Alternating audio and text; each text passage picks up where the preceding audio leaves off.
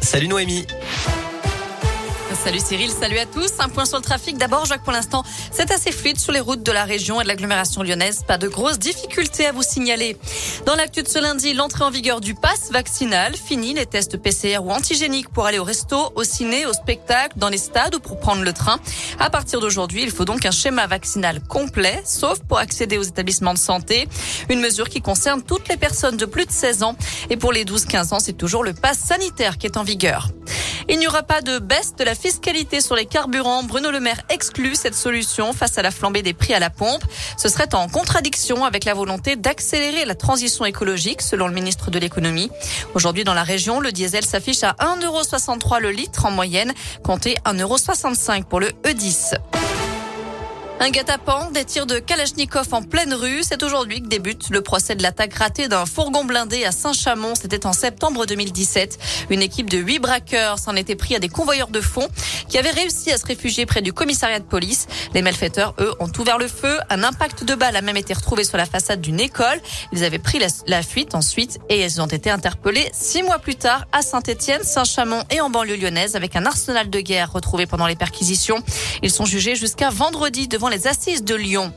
Le Lyonnais Karim Benzema cambriolé en plein match. La maison de la star du Real Madrid et de l'équipe de France a été visitée pendant que le joueur disputait le match de son équipe contre Elche dimanche en Espagne. Il s'est rendu compte du cambriolage une fois de retour chez lui lorsqu'il a vu que tout avait été retourné. On ignore pour l'instant le montant du sinistre. Une mauvaise soirée pour Karim Benzema qui a dû quitter le match d'ailleurs sur blessure. Il s'est blessé à la cuisse. Un chiffre, 467 000, c'est le nombre de personnes qui se sont inscrites à la primaire populaire, cette initiative citoyenne pour désigner un candidat commun à la gauche pour la présidentielle. Et François Hollande n'écarte pas l'idée de se présenter. À retenir aussi cette attaque en Allemagne. Un homme muni d'une arme longue a fait plusieurs blessés aujourd'hui dans l'amphithéâtre d'une université. Une scène qui s'est déroulée dans le sud-ouest du pays à Heidelberg. L'assaillant est décédé. Et puis le monde de la mode est sous le choc après l'annonce de la mort du créateur Thierry Mugler. Il avait 73 ans et habillait toujours Lady Gaga, Beyoncé ou encore Kim Kardashian.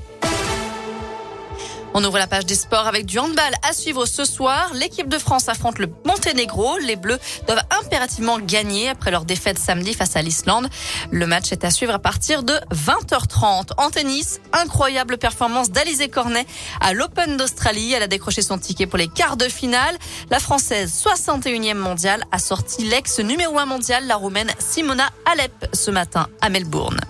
Voilà pour l'essentiel de l'actu. Côté météo cet après-midi, on voit une alternance de nuages et de belles éclaircies. Les températures sont plutôt agréables, comprises entre 3 et 6 degrés pour les maximales dans la région.